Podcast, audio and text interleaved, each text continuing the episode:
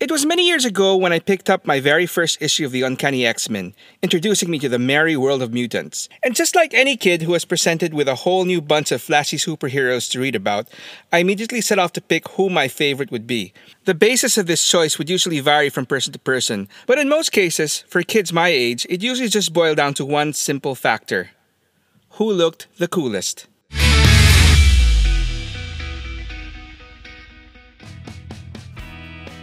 For someone already familiar with Marvel's flagship heroes like Captain America, Iron Man, and Thor, you'd think that there wouldn't be anything too special about meeting even more superheroes. But even at a very young age, I could tell that there was something a little different about the X Men. Something extra, if you know what I mean. These guys felt a little more grounded as characters, and as a group, a little more like family. A family full of new, colorful, and interesting members. It definitely was an exciting challenge to figure out who would be my de facto favorite. There was quite a lot to choose from in just that one issue. There was a majestic dark lady who controlled the weather, a hulking brute made out of metal, a flying man who used his own scream as a weapon, and there was some runt with stupid pointy hair who had claws. But there was one X-Man who I immediately gravitated to, and it was this unassuming guy in blue who sported a single yellow visor and shot out a great red blast from his eye. Now, granted, shooting lasers from one's eye wasn't really a new power. A certain Man of Steel had been doing it for years. But the fact that it was just one large beam coming from a singular source where two eyes were supposed to be just made it look cooler. And just like that, Scott Summers, aka Cyclops, was officially my favorite X Man. As I read more about the X Men, I learned more about my newly minted favorite mutant. Cyclops was part of the original five X Men along with Marvel Girl, Beast, Angel, and Iceman. And among the five, he was the prize student of X Men founder Professor Xavier and the field leader of the team.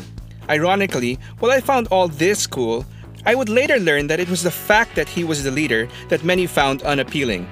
As a result, even I begrudgingly admit that Cyclops usually doesn't make it into many people's top X Men lists, which is usually dominated by some hairy troll with a cop out healing factor ability okay. At this point, I would like to apologize that I will be going into fanboy, nerd rage territory here, but really, I've got a lot to say in defense of my favorite X Man.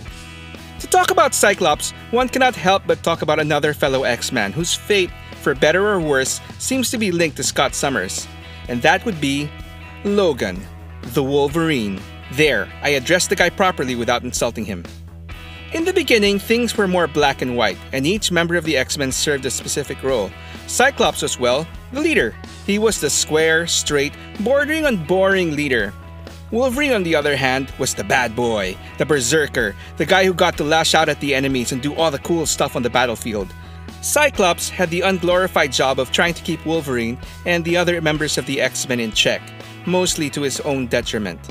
So, as the other X Men like Storm, Colossus, Nightcrawler, and especially Wolverine became more popular with the readers, Cyclops kinda stayed the same. He was the leader, keeping everyone in line. It wasn't the most popular role, but it was necessary. Given that, I would still argue that Cyclops ultimately is a more interesting character than most of his fellow X Men, and it all starts with his properly fleshed out origin story. When he was a boy, he was riding in a small plane piloted by his father along with his mom and little brother Alex when they were attacked by aliens. Hey, it's comics.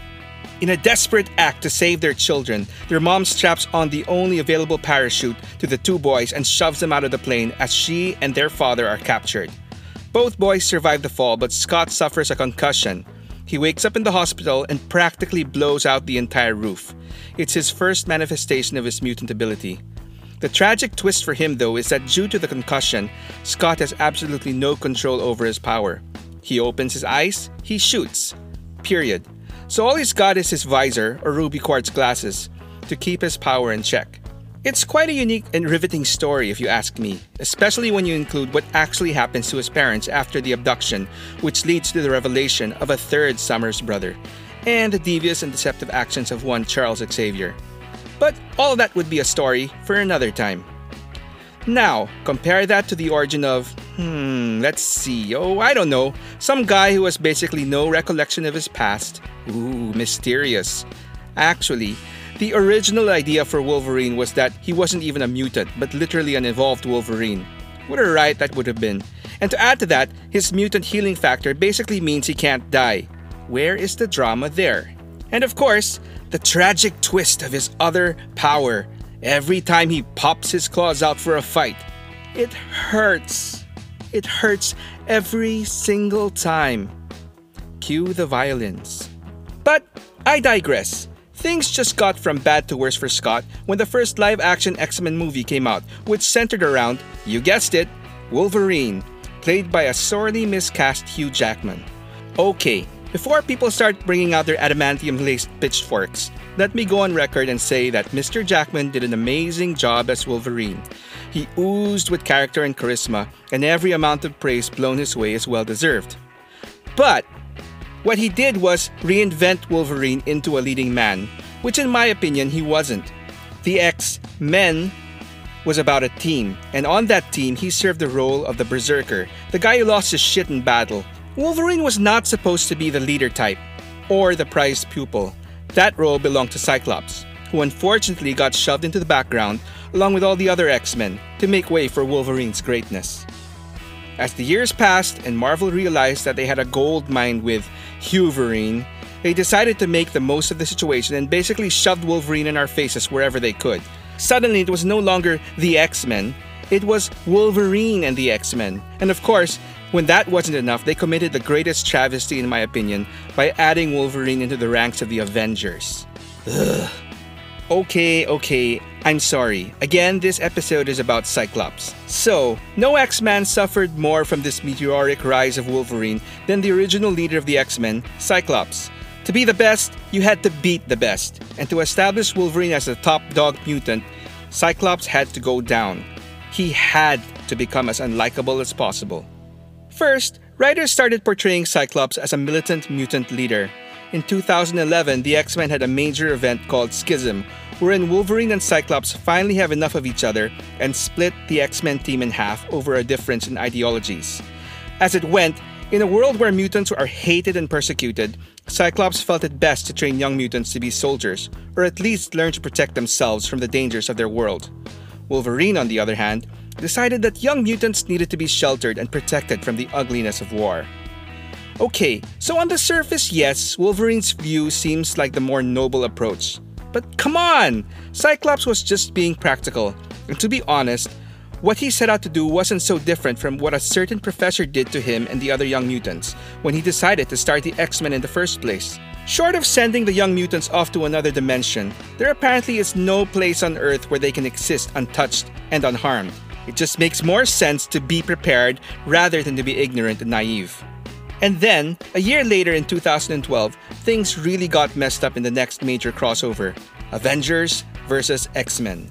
Now, I won't go too much into the details, but the gist of it being the dreaded Phoenix Force returns to Earth. Sorry, if you don't know what that is, just look it up in Wikipedia. And the Avengers and X Men fight over the potential host target, the mutant Hope Summers. The Avengers, who have absolutely no experience with the Phoenix Force, believe that the best solution would be to take Hope away. But Cyclops, having already been warned by his time traveling son Cable of the Earth's destruction should Hope be taken by the Avengers, leads the X Men to stop them by whatever means necessary. A major turning point of this series occurs when Iron Man comes up with a doohickey that channels the Phoenix Force into Cyclops, and it eventually possesses him. And while at that state, under attack by the Avengers, he ends up killing Professor X. Oh, by the way, prior to that, he also managed to establish world peace and end worldwide hunger in his possessed state. Just saying. Anyway, killing the beloved professor, even in his possessed state, automatically makes him hated by all the other X Men, or at least most of them. Talk about lazy characterization, turning a bunch of heroes into hypocrites who also choose to forgive Wolverine for gutting fellow X Man Jean Grey when she was possessed by the same force. But what many anti Cyclops people conveniently like to gloss over is the fact that, in the end, Cyclops was right. Instead of seeing the Phoenix Force as a source of destruction, he saw it as the salvation for mutants, who at the time had their actual numbers around the world decimated to a few hundred individuals by the Scarlet Witch. Look up House of M for details another mutant conveniently forgiven by the X Men after her actions led to the unfortunate deaths of millions of mutants all around the world. And he was correct. Wolverine, of course, had his own solution to the problem, and that was to kill Hope. Luckily, Hope managed to fry his ass. In the end, Hope Summers managed to harness the Phoenix Force to the benefit of mutant kind. With that power, she reboots their race and opens the door for the next generation of mutants. And that's all Cyclops wanted and fought for the survival of his fellow mutants. Oh, and you want to know another thing? While Cyclops led the X Men into battle, before ultimately going rogue on his solo Hope murder mission, guess which side Wolverine was on? I'll give you a hint their name doesn't start with an X. So, post Avengers vs. X Men, Cyclops has been labeled as a terrorist and is even hated by his own former teammates. It's really a shame that Marvel went over and beyond this character assassination of Cyclops in a misguided attempt, in my opinion, to prop up their golden boy Logan. In fact, I believe they took the easy way out of their self created predicament and have actually killed off the modern day Cyclops and replaced him with a younger, time displaced version of himself. Oh, and guess whose side brings young Cyclops to the present day, a time where it is even worse for mutants? Mr.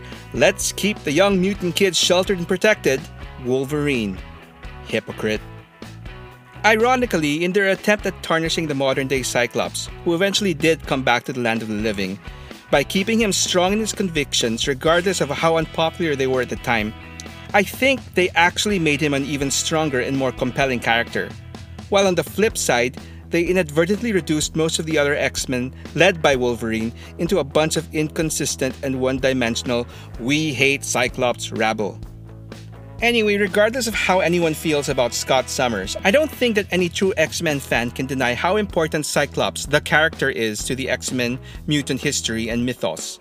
Case in point, while other iconic X Men like Beast, Storm, Rogue, and of course, Wolverine have branched out and joined up with the Avengers and other superhero teams, Cyclops has remained an X Man, and only an X Man since day one. He may not be perfect, some may find him boring, but no one can deny that every action and choice that he made and continues to make was and is driven by one thing, and that's the survival of not only the X Men, but the entire mutant race. Granted, it's been years since I've really been into reading X Men, but who knows, maybe the powers that be may have once again ruined Cyclops. But I'll end with this. From the very start, the end goal of the survival of the mutant race has long been defined by two opposite paths one of extreme peace by Xavier, and the other extreme domination by Magneto. In the end, it took a true visionary like Scott Summers to see that the one and only path laid firmly in the middle, which is why Cyclops was the most successful in truly uniting the mutant race under his leadership. And that's where I'll rest my case for why Scott Summers deserves the title as the best X Man ever. As the saying goes, Cyclops was right. I don't normally recommend other external links, but I came upon this blog post which goes into further detail and, in my opinion, perfectly defends Cyclops from all the usual reasons he is hated by many. I'll place it in the description below. It's a little dated, but it's definitely worth a read. So, are there any Cyclops haters out there? Who is your favorite member of the X Men or mutant in general? Please note that any votes for Wolverine will be duly disregarded. Just kidding. Let me know your comments below and tell me your story. Thanks for watching Stories from the Toy Shelf Redux. If you enjoyed this story, please click on the like button and subscribe to the channel to help me tell more. Until the next one,